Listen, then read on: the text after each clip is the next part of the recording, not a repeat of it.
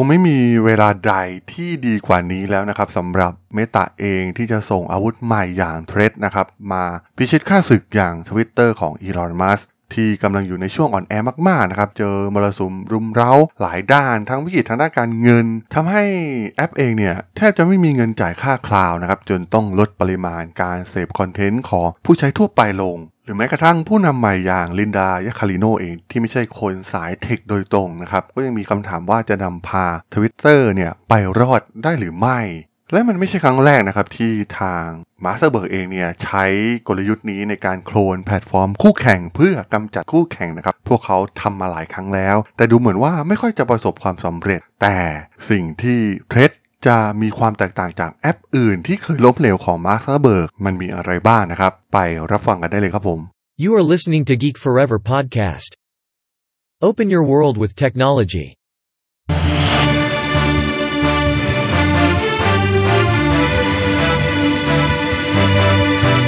This is Geek Daily.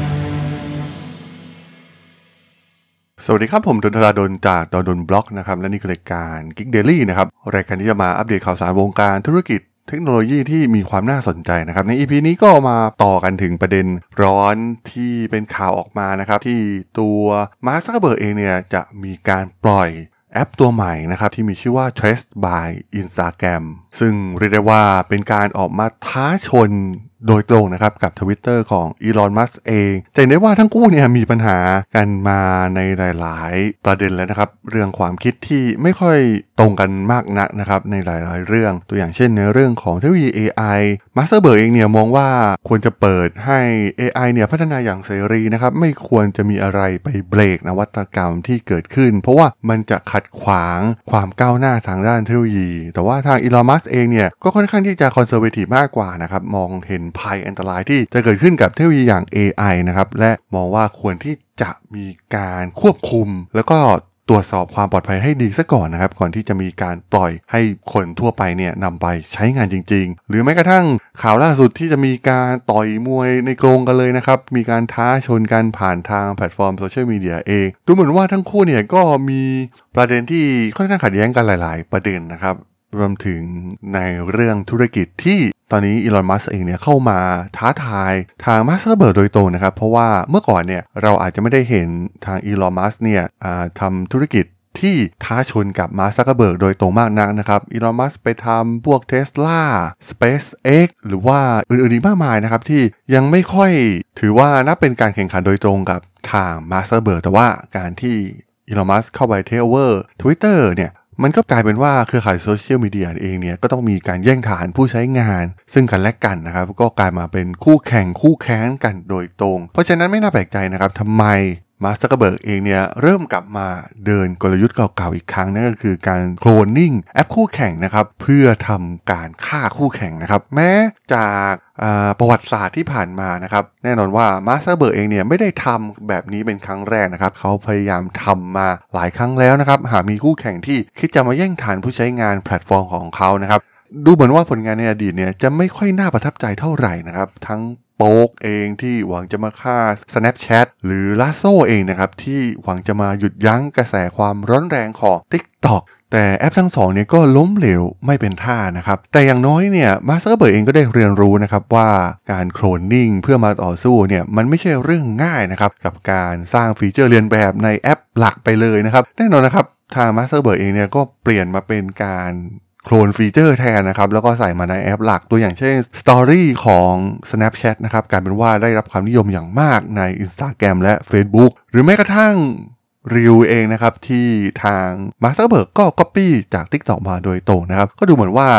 ค่อนข้างจะไปได้ดี แล้วก็ทางมาร์คเบิร์กเนี่ยค่อนข้างดัน พวกคลิปวิดีโอสั้นแบบเต็มที่เช่นเดียวกันนะครับ แต่การสร้างแอปใหม่มาเลยเนี่ย ไม่เคยประสบความสำเร็จมานะครับสำหรับทางมาร์คเบิร์กเอง ซึ่งแอปตัวใหม่อย่าง Threads นะครับที่กำลังจะเปิดตัวในวันที่ 6 กรกฎาคมที่จะถึงนี้นะครับแล้วก็มีข่าวหลุดข้อมูลออกมาบ้างแล้วนะครับจากจากสื่อยักษ์ใหญ่หลาย ๆ แห่งนะครับที่ได้เปิดภาพบางส่วนที่หลุดออกมานะครับเป็นภาพหน้าจอแสดงอินเทอร์เฟซของแอป ที่มีการดัดแปลงมาจากแอปหลักอย่าง Instagram นะครับ ซึ่งแน่นอนว่าทางมาสเตอร์เบิร์เองเนี่ยต้องการแยกตัว Threads นี้ออกมานะครับ เพื่อมาต่อสู้กับ Twitter โดยตรง ข้อมูลที่หลุดออกมานะครับ โดยเฉพาะจากประธานเจ้าหน้าที่ฝ่ายผลิตภัณฑ์ของเมตาอย่างคริสคริสคอกเองเนี่ยก็ได้ออกมาเปิดเผยนะครับว่าแอปเนี่ยจะทำงานโดยใช้ ระบบบัญชีของ Instagram เองนะครับ ดังนั้นเนี่ยผู้ใช้ก็ไม่จำเป็นต้องกรอกรายละเอียดให้ยุ่งยากอีกต่อไปนะครับ หากมีบัญชีผู้ใช้ Instagram อยู่แล้วเนี่ยก็พร้อมที่จะใช้งานได้เลยนะครับ ข้อมูลผู้ใช้ข้อมูลอื่นๆเนี่ยจะถูกโอนไปยังแอปใหม่ทันที ส่วนฟีเจอร์อื่นๆเนี่ยเรียกได้ว่าเป็นการโคลนทวิตเตอร์มาแบบ โดยตรงนะครับ ซึ่งทางเมตาเองเนี่ยมองว่า Threads เองเนี่ยจะเป็นสถานที่ที่เหล่าชุมชนมารวมตัวกันเพื่อคุยกันเกี่ยวกับทุกสิ่งนะครับ ตั้งแต่หัวข้อที่สนใจไปจนถึงสิ่งที่จะเกิดขึ้นในวันข้างหน้านะครับ สามารถที่จะติดตามผ่านแฮชแท็กหรือ Follow Creator ได้โดยตรงนะครับในคนที่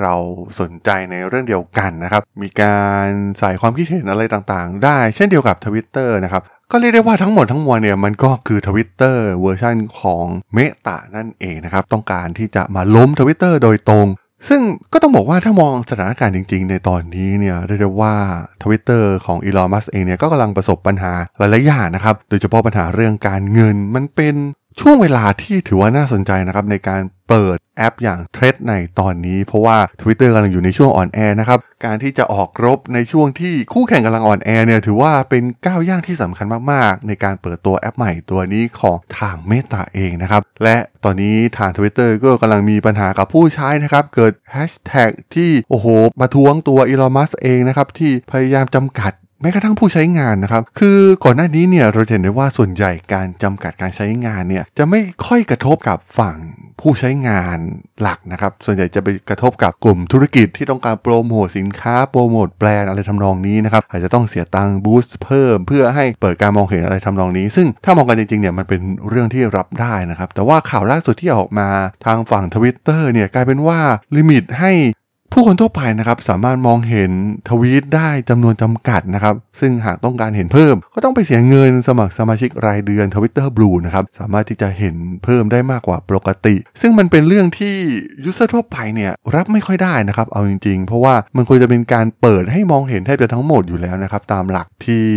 ทางแพลตฟอร์มส่วนใหญ่ทำนะครับทวิตเตอร์เนี่ยถือว่าสร้างแนวคิดใหม่ๆออกมา แต่ว่าดูเหมือนมันจะไม่ตอบโจทย์ user โดยเฉพาะเหล่าแฟนพันธุ์แท้ของทวิตเตอร์เองนะครับ ในไทยเนี่ยก็มีผู้ใช้มากมายนะครับ กลุ่มแฟนดอมกลุ่ม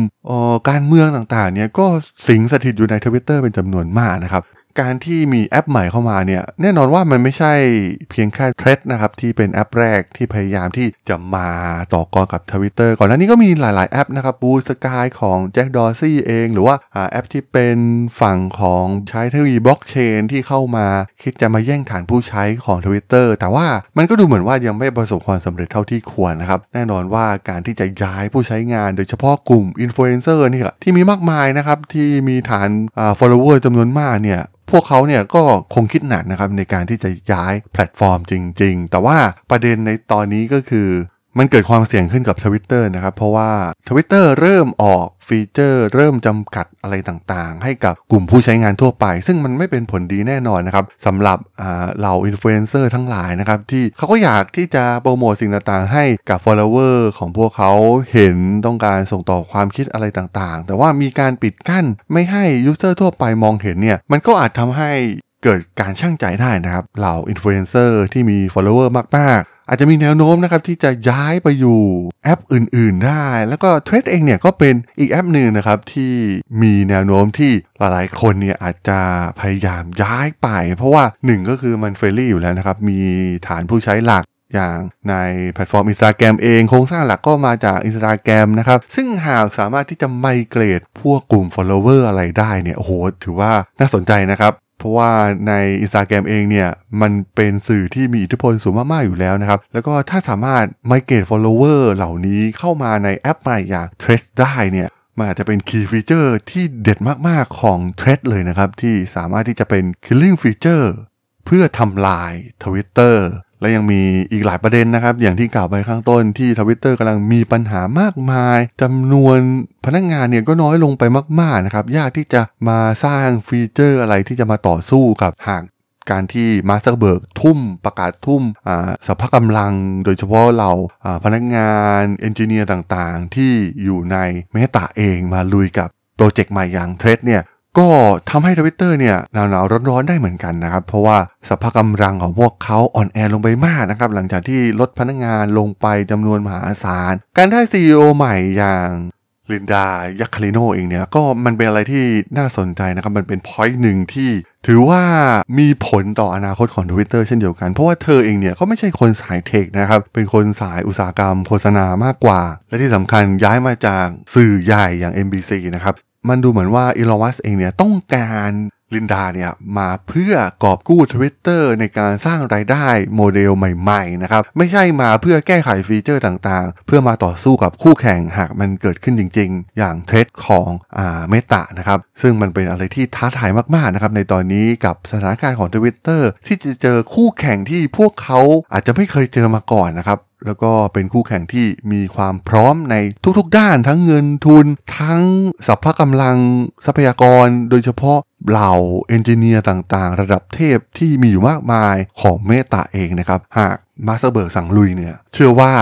มันจะกลายเป็นงานหนักมากๆนะครับของทวิตเตอร์ของ Elon Musk นั่นเองครับผมสำหรับเรื่องราวของแอปใหม่ของ Meta อย่าง Threads ใน EP นี้ผมก็ต้องขอจบไว้เพียงเท่านี้ก่อนนะครับ สำหรับเพื่อนๆที่สนใจเรื่องราวทางธุรกิจเทคโนโลยีและวิทยาศาสตร์ใหม่ๆที่มีความน่าสนใจก็สามารถติดตามมาได้นะครับทางช่อง Geek Forever Podcast ตอนนี้ก็มีอยู่ในแพลตฟอร์มหลักๆ ทั้ง Podbean Apple Podcast Google Podcast Spotify YouTube แล้วก็จะมีการอัปโหลดลงแพลตฟอร์ม b l o g d i t ใน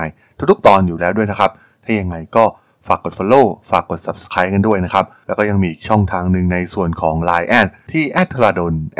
t h a R A D H O L สามารถแอดเข้ามาพูดคุยกันได้นะครับ ผมก็จะส่งสาระดีๆพอดแคสต์ดีๆ ให้ท่านเป็นประจำอยู่แล้วด้วยนะครับ ถ้าอย่างไงก็ฝากติดตามทางช่องทางต่างๆ กันด้วยนะครับสำหรับใน EP นี้เนี่ยผมต้องขอลากันไปก่อนนะครับ เจอกันใหม่ใน EP หน้านะครับผม สวัสดีครับ